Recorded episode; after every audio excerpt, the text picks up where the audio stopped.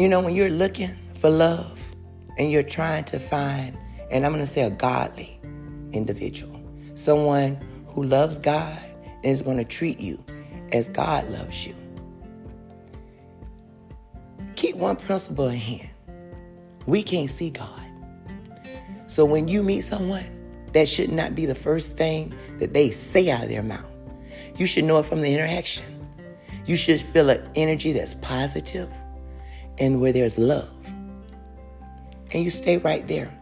Because I don't care, you know, what your practice is. It's the energy of love.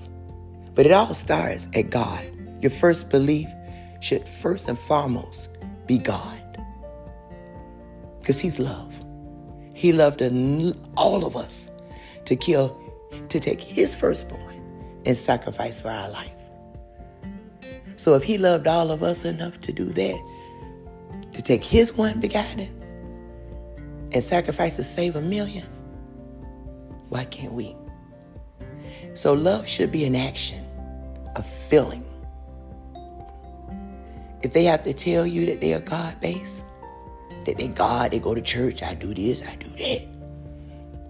Everybody go to church every Sunday. It's the actions. What heart do? What does your heart do? If that heart is full of love and it's positive, that's God, baby. Stay right there until you don't feel it. That's how you find you somebody that is God fearing. Tell them to show you.